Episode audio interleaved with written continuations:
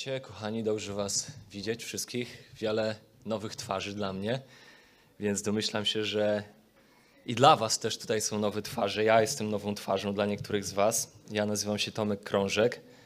Z moją żoną i synem mieszkamy od ponad 4 lat w Grodzisku. Jesteśmy częścią kościoła Pojednanie, grupy ludzi, w których życiu e, działa, działa Bóg i to jest wielką radością być częścią tej społeczności. Ponadto jestem jednym z trzech pastorów tego kościoła i niezwykle ubłogosławiony jestem tym, że mogę służyć w gronie e, dwóch jeszcze innych bardzo mądrych, bogobojnych mężczyzn, którzy zaiste kochają Boga i, i kochają ludzi. Zazwyczaj, przynajmniej na tę chwilę, to mnie będziecie widzieć tutaj za kazalnicą, przeważnie nauczającego z Biblii, lub jak to nazywamy, głoszącego Boże Słowo.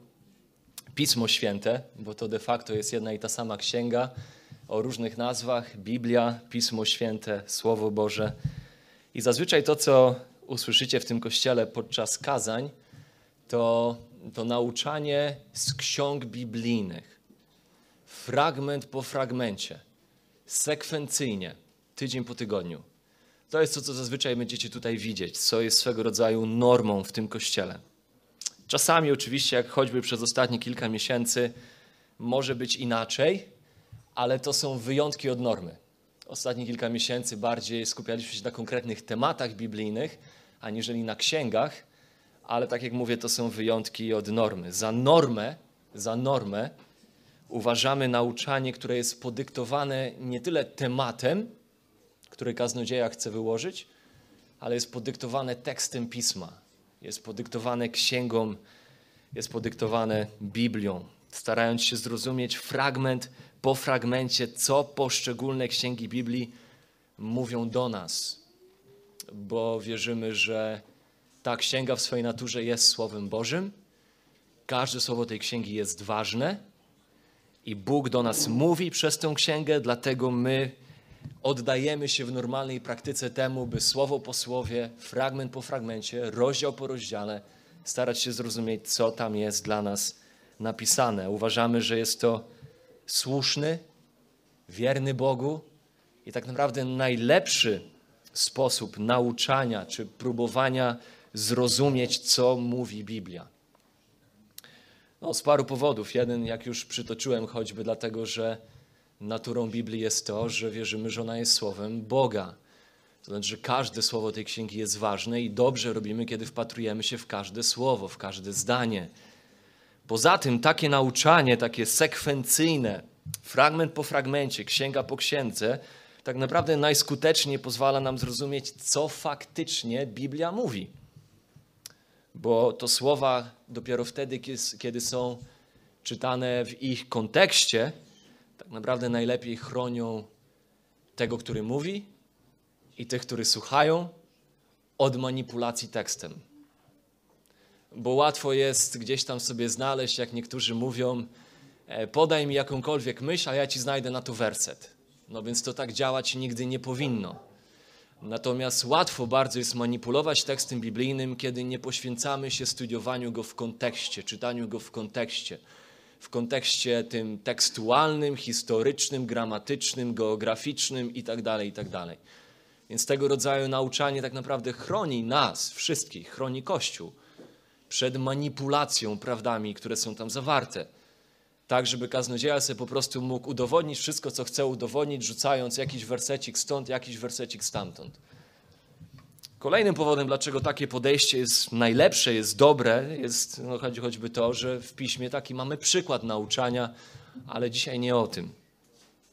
Więc nie będę udowadniał, że w piśmie jest akurat taki przykład, natomiast może kiedyś albo można wrócić do jakichś przeszłych kazań i posłuchać na ten temat. Dodatkowo, takie podejście, takie podejście do nauczania zmusza nauczającego, zmusza głoszącego, kaznodzieję do tego, żeby był stałym uczniem Słowa.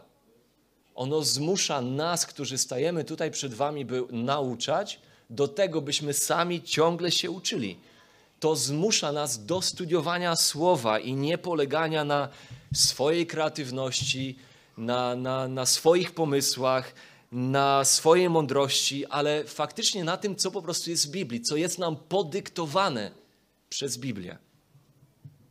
Może jeszcze jedna rzecz, tym samym takie nauczanie chroni nie tylko nauczającego, ale chroni Was, chroni słuchających przed tym, że ten, który tutaj staje, naucza Was tylko swoich ulubionych tematów, bo to byłoby bardzo łatwe.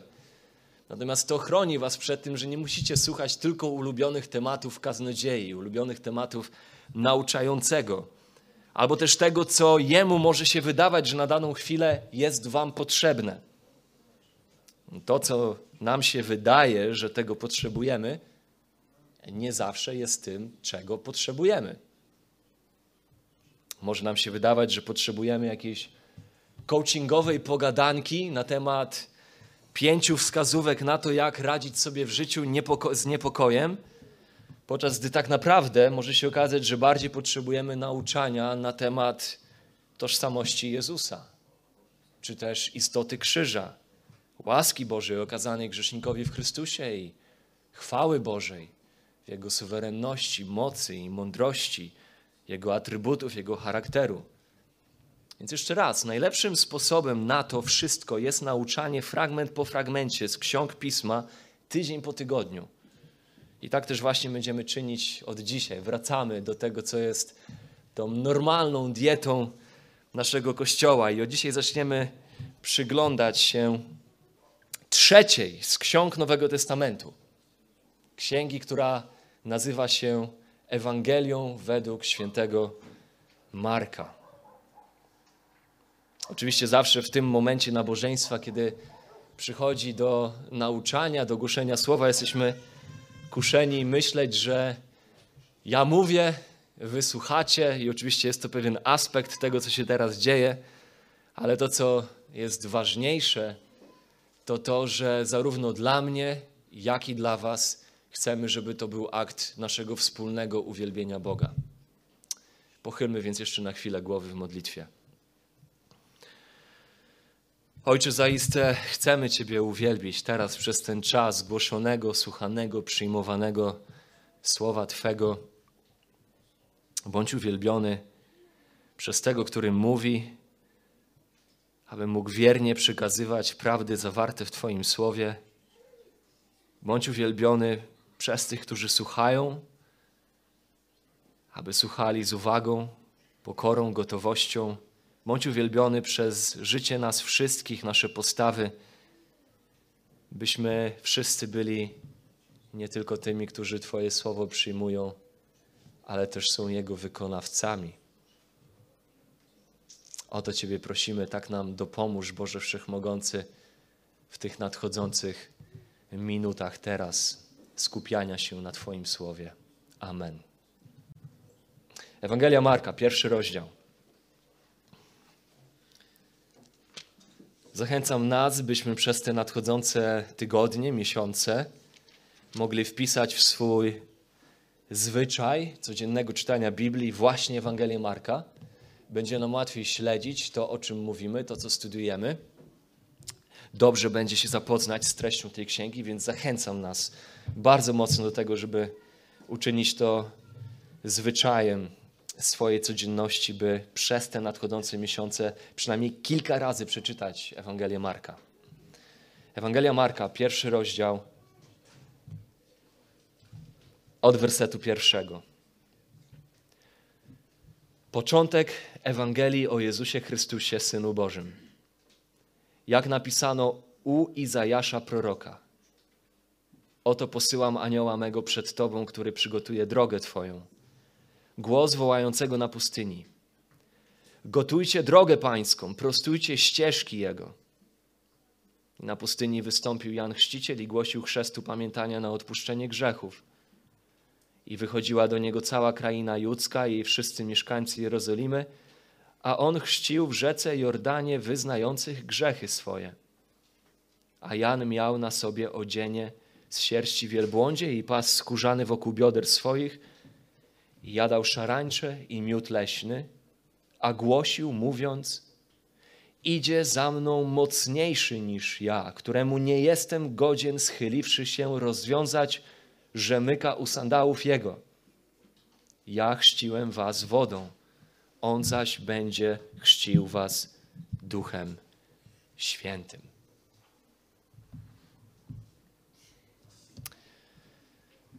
Jedni Go kochają, inni Go nienawidzą, inni są wobec Niego obojętni, lecz mimo to zazwyczaj coś, cokolwiek o Nim wiedzą, jedni Mu ufają całym swoim życiem i próbują, pragną wielbić Go wszystkim, co mają, inni Nim wręcz gardzą, zadając choćby pytania takie jak gdzie On jest, kiedy giną dzieci z głodu, gdzie On jest, kiedy na Ukrainie wybucha wojna.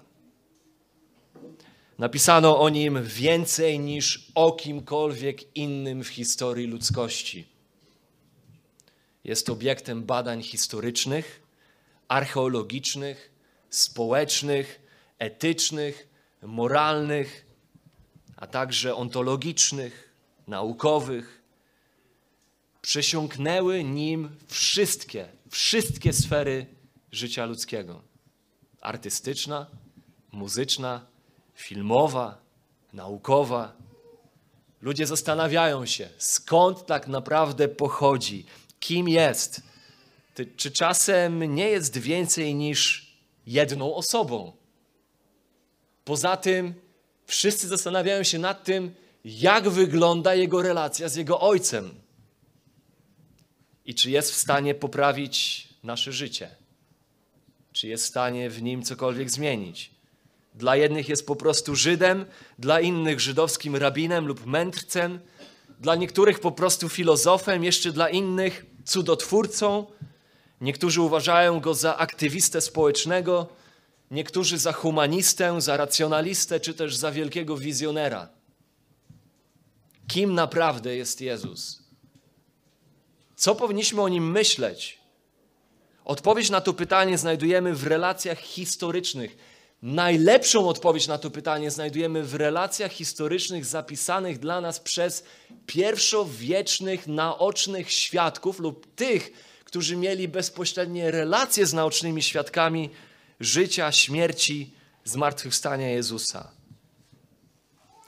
My nie znajdujemy najlepszych odpowiedzi na to pytanie w wypocinach współczesnych pseudonaukowców, krytyków, którzy twierdzą, że dwa tysiące lat później są w stanie stworzyć dla nas bardziej autentyczną, bardziej godną polegania rekonstrukcję tego, kim rzekomo naprawdę był Jezus. Która ta rekonstrukcja jest niczym innym niż czystymi spekulacjami ludzi, którzy budują te spekulacje na odgórnym, wstępnym założeniu, że to, co on twierdził na swój temat, i tak po prostu nie może być możliwe. Aby znaleźć odpowiedź na pytanie o tożsamość Jezusa, najlepiej wsłuchać się w świadectwa pierwszowiecznych autorów, którzy z Jezusem żyli, którzy go słyszeli, którzy z nim przebywali, którzy go znali lub znali tych, którzy go znali. Byli naocznymi świadkami jego życia, jego nauczania i którzy, co ciekawe, nic przyziemnego nie zyskiwali z tego, co o nim pisali. No może prócz społecznego ostracyzmu w najlepszym wypadku i męczeńskiej śmierci w najgorszym. I dobrze o tym wiedzieli, pisząc to, co o nim pisali. Jedną z takich pierwszowiecznych relacji dla nas jest właśnie Ewangelia według Marka. Kim był Marek? Marek to najpewniej Jan Marek, znany nam z innych fragmentów pisma, papiarz, papiarz z Hierapolis, który osobiście znał uczniów Jezusa, pisał na przełomie I i II wieku, że Marek napisał swoją Ewangelię jako pisarz, osobisty skryba apostoła Piotra, gdzie to apostoł Piotr jako naoczny świadek można powiedzieć, jeden z najbliższych uczniów Jezusa, opowiadał Markowi o tym, czego Jezus nauczał i co Jezus czynił. I co ciekawe, ta myśl papiaszowa, którą on podaje tam w swoich pismach, ma swego rodzaju pokrycie w świadectwach Nowego Testamentu też. Nowy Testament dopuszcza taką myśl. Widzimy w dziejach apostolskich 12:12 12, pierwsze powiązanie Jana Marka z apostołem Piotrem. Yy, tak, powiązanie apostoła Piotra z Janem Markiem. Tam widzimy historię o tym, jak Piotr po uwolnieniu z aresztu udaje się do domu mamy Jana Marka, w której domu spotyka się Kościół w Jerozolimie. Następnie w 1 Piotra 5:13 w pierwszym liście Piotra, 5 rozdział 13 werset, Piotr wspomina, że Marek był z nim i nazywa go swoim synem, co wskazuje na niezwykłą bliskość tego towarzyszenia Marka Piotrowi. Nie wiemy dokładnie, kiedy Marek napisał swoją Ewangelię. Prawdopodobnie pod koniec albo zaraz wkrótce po śmierci apostoła Piotra, jakoś pomiędzy 55 rokiem naszej ery a 68 rokiem. Gdzieś w tym czasie najpewniej ten, te, ta, ta relacja Ewangelii Marka została napisana. Kościół się rozrastał, życie Piotra i innych naocznych świadków życia Jezusa dobiegało końca, prześladowania się nasilały. Marek prawdopodobnie uznał, że należy zapisać, póki jeszcze żyją naoczni świadkowie Jezusa, życia Jezusa, że dobrze jest to spisać, że dobrze jest zapisać relacje, o, jak czytamy w pierwszym wersecie, Ewangelia Marka 1:1. Relacje o Ewangelii o Jezusie Chrystusie, Synu Bożym. Jest to najkrótsza z czterech Ewangelii. Wystarczy około godzina, by przeczytać ją za jednym zamachem. To nie jest dużo. Myślę, że każdy z nas mógłby to zrobić. Jest opisem bardzo dynamicznym. Tym się różni od pozostałych trzech Ewangelii. Cały czas Ewangelii Marka dzieje się akcja i ona dzieje się szybko. Ulubionym słowem Marka jest słowo natychmiast lub przez Warszawkę, czy przez większość przykładów tak naprawdę tłumaczone jako i zaraz. I zaraz to, i zaraz tamto. 41 z 59 razy w Nowym Testamencie to słowo pojawia się w Ewangelii Marka.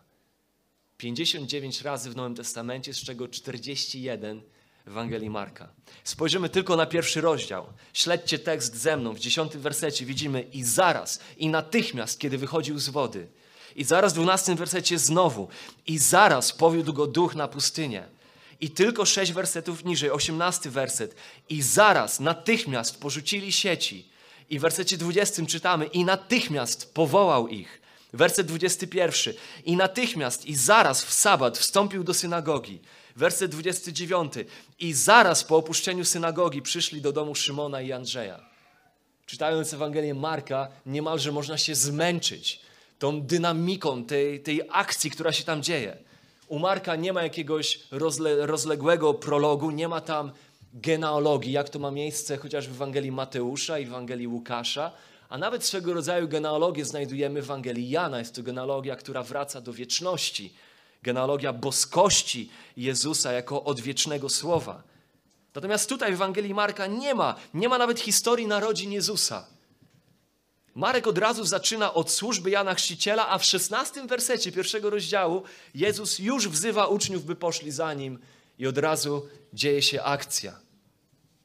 Ewangelia Marka to nie to nie taki długi film dokumentalny, ale właśnie szybki film akcji z szybko zmieniającymi się ujęciami z jednej akcji na inną akcję.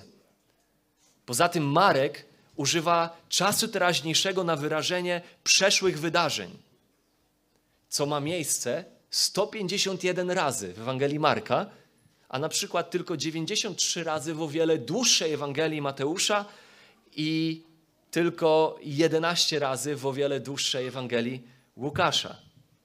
Używa czasu teraźniejszego na opisanie przeszłych wydarzeń. Na przykład historia o uciszeniu burzy na Morzu Galilejskim w słowach Marka brzmi w oryginale w taki sposób. Ewangelia Marka, czwarty rozdział, wersety 36 do 38. Możecie otworzyć ten fragment, ale chciałem, żebyście wsłuchali w to, jak to brzmi w oryginale, ponieważ w przekładzie literackim, który macie na kolanach, to nie jest oddane tak, jak widać to w języku oryginalnym.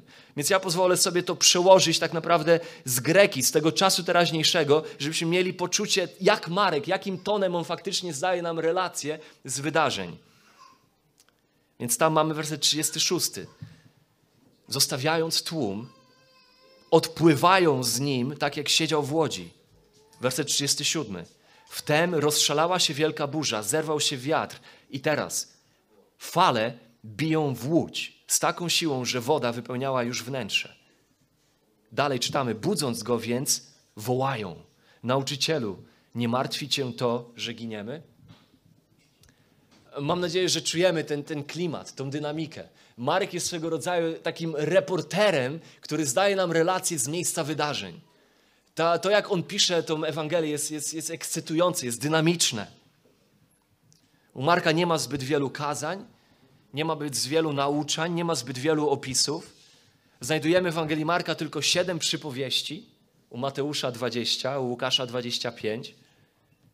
Nie ma u Marka naszych ulubionych przypowieści, jak chociażby ta o synu marnotrawnym, o miłosiernym Samarytaninie, o talentach. Za to opisy, opisy wydarzeń u Marka są bardzo barwne. Marek wielokrotnie odwołuje się do wielu szczegółów w tych wydarzeniach, których nie znajdujemy u innych ewangelistów. W wielu opisach wręcz da się wyczuć swego rodzaju porywczość, czy choleryczność Piotra, który wydaje się wręcz można poczuć, tą choleryczność Piotra, który stoi przy boku Marka i dyktuje mu te wydarzenia. W swojej choleryczności wspominając i opowiadając te wydarzenia właśnie jako taki dynamiczny Piotr. A Marek to spisuje najlepiej jak może.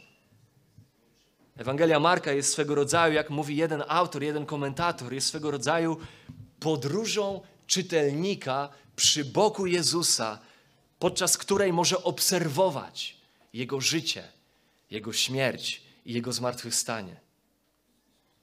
Treść Ewangelii Marka można podzielić najlepiej, najłatwiej na trzy części. Od pierwszego rozdziału do rozdziału ósmego, wersetu 26, jeżeli ktoś robi notatki, pierwszy rozdział, 14, pierwszy rozdział do rozdziału ósmego, wersetu 26, Tutaj widzimy Jezusa w Galilei i okolicach. Tutaj widzimy aktywność Jezusa, cuda, autorytet Jezusa i widzimy niewiarę uczniów. Można wręcz powiedzieć głupotę uczniów. Bardzo często Marek wręcz ironiczny, a czasami nawet sarkastyczny sposób ukazuje głupotę uczniów. A nie tylko ich, także i faryzeuszy, a także wskazuje narastającą opozycję wobec Jezusa. Więc to jest ta pierwsza część. Jezus w Galilei i okolicach, ukazujący swój autorytet i swoją boskość swoimi cudami i znakami, których dokonuje. Potem od 8:27 do 10:25, 8:27 do 10 do 10:52, przepraszam. Widzimy Jezusa w drodze do Jerozolimy. Tutaj Jezus po wyznaniu uczniów że jest Chrystusem, zaczyna zmierzać w stronę Jerozolimy.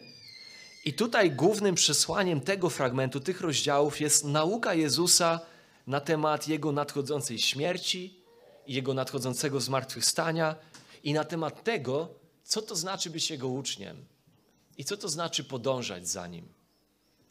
I potem od 11 rozdziału pierwszego wersetu do końca Ewangelii Marka widzimy Jezusa w Jerozolimie. Jezus w Jerozolimie. Tutaj ten fragment zaczyna się jego triumfalnym wjazdem do miasta, potem konfrontacja w świątyni z nauczycielami prawa, z faryzeuszami. Potem to prowadzi do też, potem widzimy zdradę Jezusa przez Judasza, aż w końcu widzimy krzyż i zmartwychwstanie. I tutaj ta ostatnia część, rozdział 11 do 16, tak naprawdę mamy jedynie mniej więcej tydzień. To jest okres tygodnia z życia Jezusa. To jest tydzień spędzony w Jerozolimie przed Jego śmiercią. Tutaj jednak, w pierwszym rozdziale, pierwszym wersecie, widzimy coś, co jest nagłówkiem całej tej księgi. Coś, co jest, można powiedzieć, tematem nadrzędnym, jest celem, dla którego Marek napisał tę księgę. Napisał to, co napisał. Czytamy. Pierwszy werset pierwszego rozdziału. Początek Ewangelii o Jezusie Chrystusie, Synu Bożym. I na tym się dzisiaj zatrzymamy. Ktoś może pomyśleć, no jest dużo wersetów Ewangelii Marka, ile lat my tutaj spędzimy, zanim dojdziemy do końca. E, nie zajmie nam to długo. Chciałbym, żebyśmy, może niekoniecznie z lotu ptaka, ale chciałbym, żebyśmy nie zaglądali pod każdy krzak Ewangelii Marka, ale raczej, żebyśmy zrozumieli jej główne przesłanie w tych historiach, które dla nas opisuje. Więc będziemy raczej przypatrywać się większym fragmentom. Natomiast dzisiaj, tylko żeby pomóc nam jako wprowadzenie, zrozumieć, co Marek tak naprawdę chce powiedzieć przez to, co pisze w tej księdze, chciałem, żebyśmy spojrzeli na ten pierwszy werset. Te siedem słów jest napakowane niezwykłym znaczeniem. Początek Ewangelii o Jezusie Chrystusie, Synu Bożym. Początek. Początek. Zaczyna od słowa początek. Zaczyna od słowa, od którego zaczyna się Biblia w ogóle. Pierwsza Mojżeszowa 1.1. Na początku Bóg stworzył niebo i ziemię. Podobnego wstępu używa Jan w swojej Ewangelii pierwszym rozdziale Ewangelii Jana, w pierwszym wersecie czytamy: Na początku było Słowo, Słowo było u Boga, Bogiem było Słowo. Tutaj Marek mówi: Oto początek Ewangelii o Jezusie Chrystusie, Synu Bożym. Mamy na początku Biblii początek stworzenia, w Ewangelii Jana mamy odniesienie się do wieczności, do Jezusa, który jest odwieczny. O jakimkolwiek początku byśmy nie pomyśleli, Jezus już tam był, pisze Jan. On jest odwieczny. Tutaj natomiast Marek mówi oto początek czegoś innego. Tutaj chcę napisać Wam o tym, co jest początkiem Ewangelii. Ewangelii o Jezusie. Początek, można powiedzieć, nowego stworzenia. Oto początek tej treści, w której zawiera się nadzieja do nowego stworzenia dla tych, którzy są martwi, którzy mają problem przed Bogiem, Oto chcę powiedzieć Wam o tym, gdzie spoczywa dobra nowina dla ludzkości. Chcę powiedzieć Wam o początkach Ewangelii o Jezusie Chrystusie, Synu Bożym. Początek Ewangelii. Jest to początek Ewangelii. Ewangelia Marka to nie raport historyczny życia, śmierci i zmartwychwstania Jezusa, można powiedzieć, że Ewangelia Marka to ogłoszenie, to taki komunikat przez megafon, gdzie autor krzyczy: Oto dobra nowina dla ludzkości. Ewangelia jest słowem pochodzenia greckiego, które znaczy właśnie dobre wieści, dobra nowina. Wszyscy oczywiście lubimy dobre wieści, szukamy dobrych wieści, próbujemy ciągle rozwikłać znaleźć odpowiedź na to pytanie życia, gdzie jest dobra nowina dla mojego życia, żeby to wszystko, co jest zepsute, ponaprawiać i żyć życiem spełnionym, życiem szczęśliwym, uporządkowanym. I myślimy, że dobrą nowiną dla świata, dla życia jest rozwój technologiczny, rozwój cywilizacyjny, postęp medyczny, Myślimy, że dobrą nowiną dla świata są albo byłyby nowe rządy, nowe systemy polityczne, rozkwit ekonomiczny, czy to osobisty, czy jakiś światowy, na pewno byłby dobrą nowiną dla świata, rozkwit ekologiczny, czy też jakaś odnowiona, odświeżona determinacja moralna człowieka. Natomiast trzeba być głupcem, żeby nie zauważyć, że wszystkie te odpowiedzi systematycznie, regularnie w historii ludzkości zawodziły i zawodzą. Wszystkiego człowiek już spróbował, wszystko już przeżył. Wydawało się, że coś działa na jakąś chwilę, żeby szybko potem okazało się, że jednak jest porażką. Marek natomiast ogłasza: Oto to, co chcę napisać, to tutaj jest Ewangelia.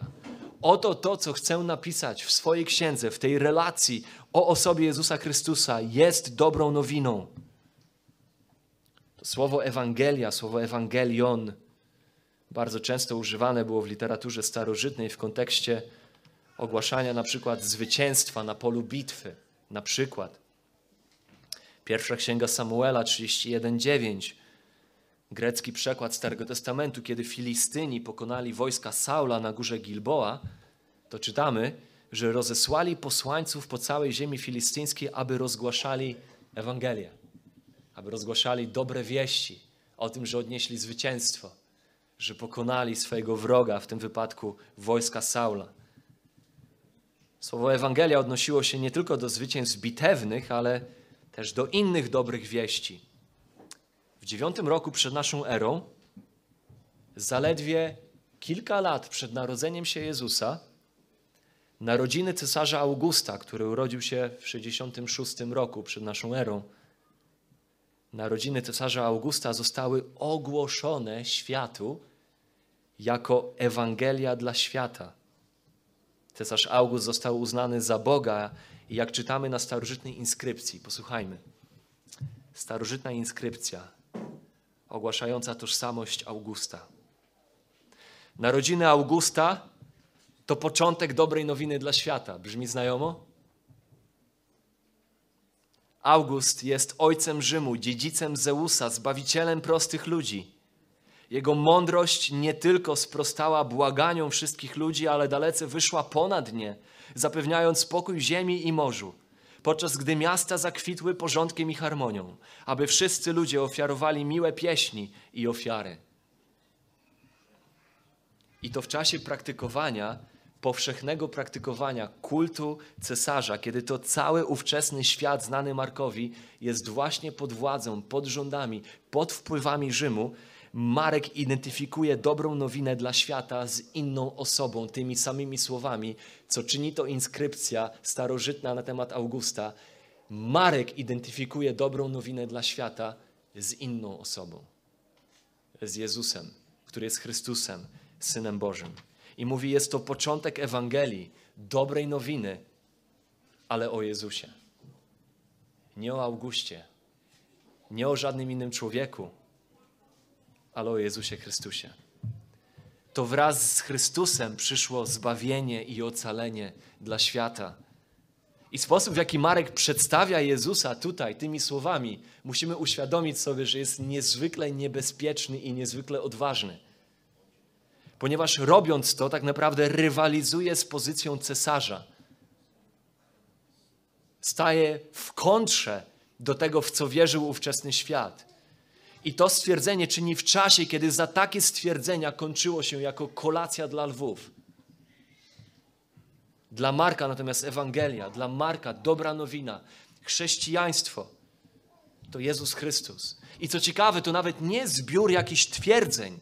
Ewangelia, dobra nowina to nie zbiór jakichś teorii, twierdzeń, nie zbiór nawet wierzeń pewnych, to nie poradnik do tego, jak stać się lepszym sobą. Ale Ewangelia to osoba, mówi Marek. Dobra nowina jest w osobie. Chrześcijaństwo to przede wszystkim osoba, to pewna historyczna postać. Nam się może czasami wydawać, że w chrześcijaństwie chodzi o kościoły. Ktoś czasami sceptyczny do chrześcijaństwa może mieć niechęć, bo myśli, że w chrześcijaństwie chodzi o zakazy, o nakazy, o budynki, o władzę, o pieniądze, o wyrzeczenie się zdrowego rozsądku, zostawienie swojego mózgu za drzwiami, czy niszczenie ludziom dobrej zabawy. Lecz treścią Ewangelii, sednem i sercem chrześcijaństwa jest Jezus Chrystus, Syn Boży. W Ewangelii Jana w 17 rozdziale, w trzecim wersecie czytamy bardzo ciekawą rzecz. Albowiem to jest żywot wieczny. I tam Jan mówi, że życiem wiecznym nie jest nasza przepustka do nieba. Jan nie mówi, to jest życie wieczne, że spędzicie wieczność w niebie. Życiem wiecznym nawet Jan nie mówi, jest przebaczenie waszych grzechów pojednanie wasze z Bogiem. Oczywiście każda z tych rzeczy jest aspektem życia wiecznego, ale tam, Ewangelii Jana, Jezus, modląc się do swojego Ojca, mówi, albowiem to jest życie wieczne, aby poznali Ciebie i tego, którego posłałeś. To jest sedno chrześcijaństwa, to jest sedno dobrej nowiny Ewangelii. Poznanie Boga i Chrystusa, którego On posłał.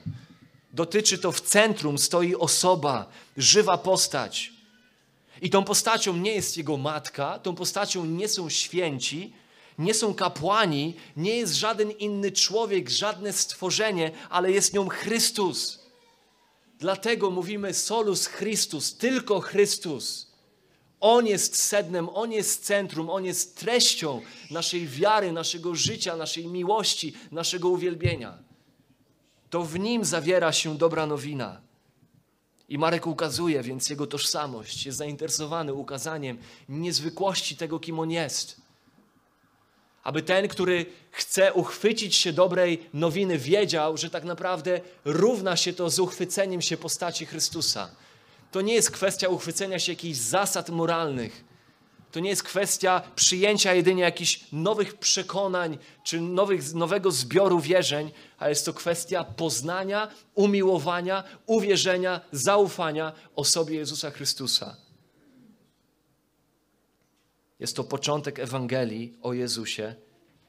I dalej czytamy Chrystusie, Synu Bożym. Jest to Jezus, który jest Chrystusem. Czasami przez przyzwyczajenie i powszechność niektórych zwrotów no, gubimy ich znaczenie i czasami nam się może wydawać, czy traktować możemy Chrystusa jako nazwisko. Jezus Chrystus. Jeszcze czasami to słowo Pan stawiając z przodu, szczególnie w języku polskim, no to jeszcze Pan Jezus Chrystus. Pan Paweł Kowalski, Pan Jezus Chrystus. Natomiast Chrystus to nie jest nazwisko. Chrystus to nie jest drugie imię Jezusa. To jest jego tytuł, jak na przykład minister czy prezydent. Chrystus to jest tytuł, który pomaga nam zrozumieć, rzuca nam światło na tożsamość Jezusa i jego misję. Chrystus jest greckim odpowiednikiem hebrajskiego słowa Mesjasz. Chrystus i Mesjasz to jedno i to samo. A Mesjasz z kolei oznacza tego, który jest wybranym Bożym Królem to jest ten, na którego oczekiwał Boży lud, który miał przyjść z rodu Dawida, być Bożym, wybranym, namaszczonym królem, który miał przynieść Królestwo Boże, Boże panowanie na ziemię. Oto Jezus, oto początek dobrej nowiny o Jezusie, który jest Chrystusem. Jest jedynym wybranym, namaszczonym przez Boga królem, przez który przychodzi panowanie Boże na świat nie tylko jest Mesjaszem, wybranym przez Boga królem, ale Marek dodaje, jest synem Bożym. Jest Mesjaszem, który jest synem Bożym. Jest to jeden z ulubionych tytułów, jakich używa Marek na opis Jezusa w swojej Ewangelii. Co ciekawe, jest to tytuł, który pada albo z ust Jezusa, albo z ust demonów, bardzo często, które e, deklarują, kim jest Jezus. Z ust ludzi w kwestii pozytywnej, w kontekście pozytywnym, to wyznanie tak naprawdę pada tylko raz w Ewangelii Marka. Na sam koniec tej księgi może wiemy, kto wyznał. I to jest jeden, jedyny raz, kiedy ktoś pozytywnie wyznaje z wiarą i ufnością, że Jezus jest Synem Bożym. Niech to zostanie tajemnicą, abyśmy mogli sprawdzić, kto to jest jest to jedyna postać w Marka, która to rozpoznaje i wyznaje w ostatnim rozdziale tej księgi. Więc jest nie tylko wybranym przez Boga królem, ale jest synem Bożym, jest boski w swej naturze, jest wyjątkowy w tym, kim jest w swej relacji wobec Boga Ojca, jest wyjątkowy w kwestii swojej pozycji wobec świata, jest ponad, jest stworzeniem, do którego przyszedł i którego postać przyjął. On jest wciąż, pozostaje je, tak, jest synem człowieczym, Marek o tym mówi, ale jest synem Bożym. I ten Mesjasz, syn Boży, przez ówczesnych Markowi ludzi rozumiany był w kategoriach osoby, która ma przynieść dobrobyt i zwycięstwo. W Starym Testamencie Izajasz prorokował o Mesjaszu, o czasie, kiedy Bóg nawiedzi ziemię aktem zbawienia dla swojego ludu poprzez swego sługę, sługę Pana. I czytamy, ten sługa to ten, który może powiedzieć o sobie, Izajasza 61, werset pierwszy. Izajasza 61, 1. Ten sługa Pana, ten obiecany Mesjasz. Jego opis brzmi tak. To jest ten, który o sobie może powiedzieć: Duch wszechmocnego Pana nade mną, gdyż Pan namaścił mnie abym zwiastował ubogim dobrą nowinę. Posłał mnie, abym opatrzył tych, których serca są skruszone, abym ogłosił jeńcom wyzwolenia, a ślepym przejrzenie. Daniel, prorokując o Mesjaszu, prorokował takimi słowy. Daniela, siódmy rozdział, wersety 13-14. I widziałem w widzeniach nocnych, oto na obłokach niebieskich przyszedł ktoś podobny do Syna Człowieczego, doszedł do sędziwego i stawiono go przed nim i dano mu władzę i chwałę i królestwo, aby mu służyły wszystkie ludy, narody i języki. Jego władza władzą wieczną, niezmienną, jego królestwo niezniszczalne. I to są te fragmenty, które wypełniały serca i tęsknotę ówczesnych Markowi ludzi. Mesjasz ukazany tutaj w tych fragmentach jest jako władca, któremu służą narody i dla typowego pierwszowiecznego odbiorcy Mesjasz oznaczał tylko tyle. To są te myśli, które dominowały myślenie ówczesnych ludzi na temat Mesjasza. Wielki polityczny władca, wyzwoliciel, który da wolność Bożemu ludowi, który zniszczy okupantów, przyniesie pokój i dobrobyt. Ale co ciekawe, kiedy Marek przez całą swoją Ewangelię wyjaśnia nam, w czym zawiera się istota Jezusowych tytułów jako Chrystusa i Syna Bożego, to uwaga wskazuje przede wszystkim na Jego cierpienie, służbę i krzyż. Na przykład, kiedy pierwszy raz uczniowie wyznają, że Jezus jest Chrystusem, ma to miejsce dopiero w ósmym rozdziale, w 29 wersecie. Dopiero pierwszy raz uczniowie czynią wyznanie, że Jezus jest Chrystusem. Zapytał ich wtedy, a wy za kogo mnie uważacie? Wtedy Piotr odpowiadając rzekł mu, tyś jest Chrystus. I wtedy od razu Jezus zaczyna wyjaśniać. Czytamy w wersecie 31. Zaczął ich pouczać o tym, że Syn Człowieczy musi wiele wycierpieć. Musi być odrzucony przez starszych arcykapłanów oraz uczonych w piśmie i musi być zabity, a po trzech dniach zmartwychwstać. Piotr, tam czytamy, gdybyśmy czytali dalej tę historię, dojdziemy do niej w przyszłości. Piotr jest oburzony słowami Jezusa. Jest oburzony.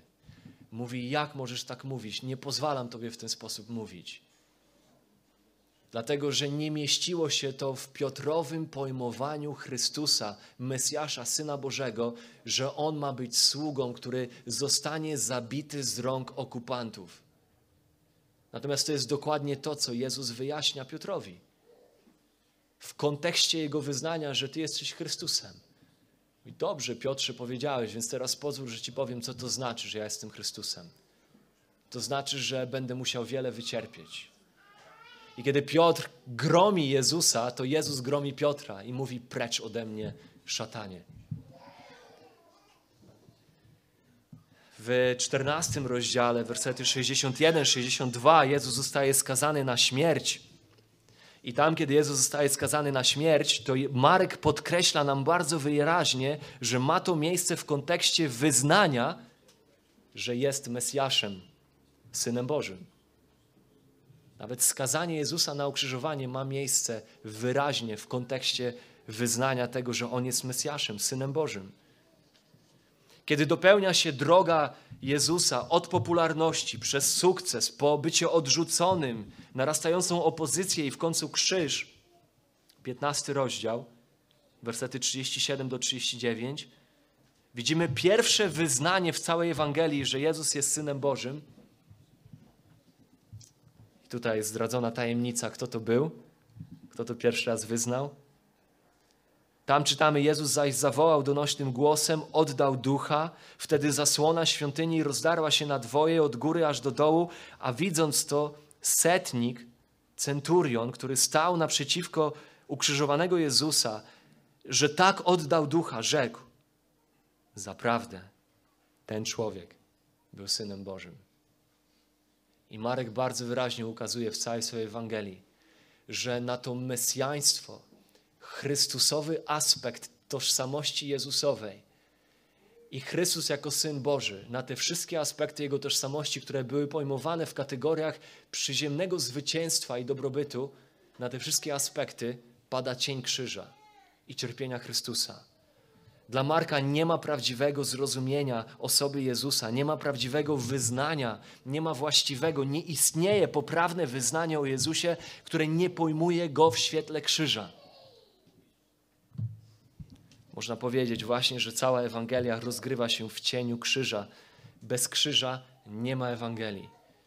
Więc oto początek Ewangelii o Jezusie, który jest Chrystusem, Synem Bożym. I przez resztę Ewangelii Marek wyjaśnia nam, co to oznacza ta tożsamość Jezusa.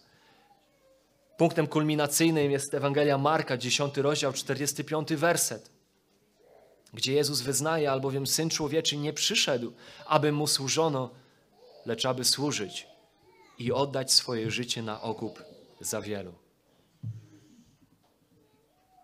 I tak, zaiste, Jezus jest Chrystusem. Jest Synem Bożym, który zaiste opatruje skruszone serca. Zniewolonym daje wyzwolenie, ślepym przywraca wzrok, który będzie sądził narody, ustanowi na ziemi swoje rządy pokoju i sprawiedliwości. Tak, Jezus jest Mesjaszem, jest Synem Bożym, który przynosi zbawienie ludziom. To wszystko jest prawdą. Z tym, że uwaga, Marek bardzo wyraźnie będzie nam pokazywał w swojej Ewangelii, że to zbawienie jest przede wszystkim zbawieniem z grzechu. Że tam zaczyna się nasze zbawienie. I to nie z grzechu innych. Nie w tym sensie, że Chrystus przynosi mi wyzwolenie i dobrobyt memu życiu, bo w końcu zbawi mnie od grzechu tych wszystkich złych ludzi ale że On jest Mesjaszem, Chrystusem, który przychodzi wycierpieć krzyż, żeby zbawić mnie z mojego grzechu, aby być okupem za mnie, jeżeli ja wierzę, żeby złożyć okup za mnie.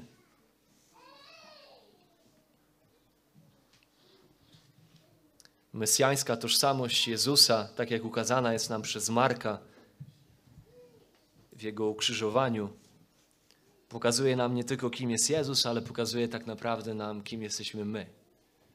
Pokazuje nam źródło naszych problemów. Pokazuje nam, co de facto jest naszą największą potrzebą i naszym największym problemem. Ten sam Mesjasz, o którym prorokował Izajasz, we fragmencie, który czytaliśmy wcześniej, jest opisany w 53 rozdziale Izajasza coś, czego ówcześni Markowi ludzie nie rozumieli i co Marek w swojej Ewangelii właśnie próbuje ukazać. Tam czytamy w Izajasza 53, wersety 3 do 6. Ten sługa Pana, wzgardzony i odrzucony przez ludzi, mąż boleści i doświadczony cierpieniem, i przed nim ukrywaliśmy jakby swoją twarz, wzgardzony tak, że mieliśmy go za nic Zaprawdę On wziął na siebie nasze cierpienia i nosił naszą boleść. My uważaliśmy, że jest zraniony, uderzony przez Boga i utrapiony, lecz On był zraniony za nasze występki, starty za nasze nieprawości. Kara dla naszego pokoju była na Nim, a Jego ranami zostaliśmy uzdrowieni. Wszyscy jak owce zbłądziliśmy. Każdy z nas zboczył na swą drogę, a Pan włożył na Niego nieprawość nas wszystkich. I takim ukazuje Marek Chrystusa. To jest sedno Ewangelii. Chrystus, Syn Boży, który staje w miejsce grzeszników takich jak ja, w miejsce grzeszników takich jak Ty, ofiaruje swoje życie w zastępstwie za nich. Aby każdy, kto w Niego wierzy, nie zginął, ale miał życie wieczne. Żeby ślepy mógł widzieć. Ale nie tylko fizycznie. Zobaczymy nawet w Ewangelii Marka. Uzdrowienie fizycznej ślepoty ma wskazywać na coś więcej. Jezus przychodzi zbawić, żeby ślepy mógł widzieć, ale widzieć piękno chwały Bożej, która jest na obliczu Chrystusowym. Żeby chromy mógł chodzić, ale chodzić nie tylko w sensie fizycznym, ale żeby mógł chodzić nie drogą zagłady, ale drogą życia. żeby martwy mógł żyć, postać do życia. Jako ten, który może powiedzieć: Żyje już nie ja, ale żyje we mnie Chrystus, który umiłował mnie i oddał siebie samego za mnie. Pochylmy głowy w modlitwie.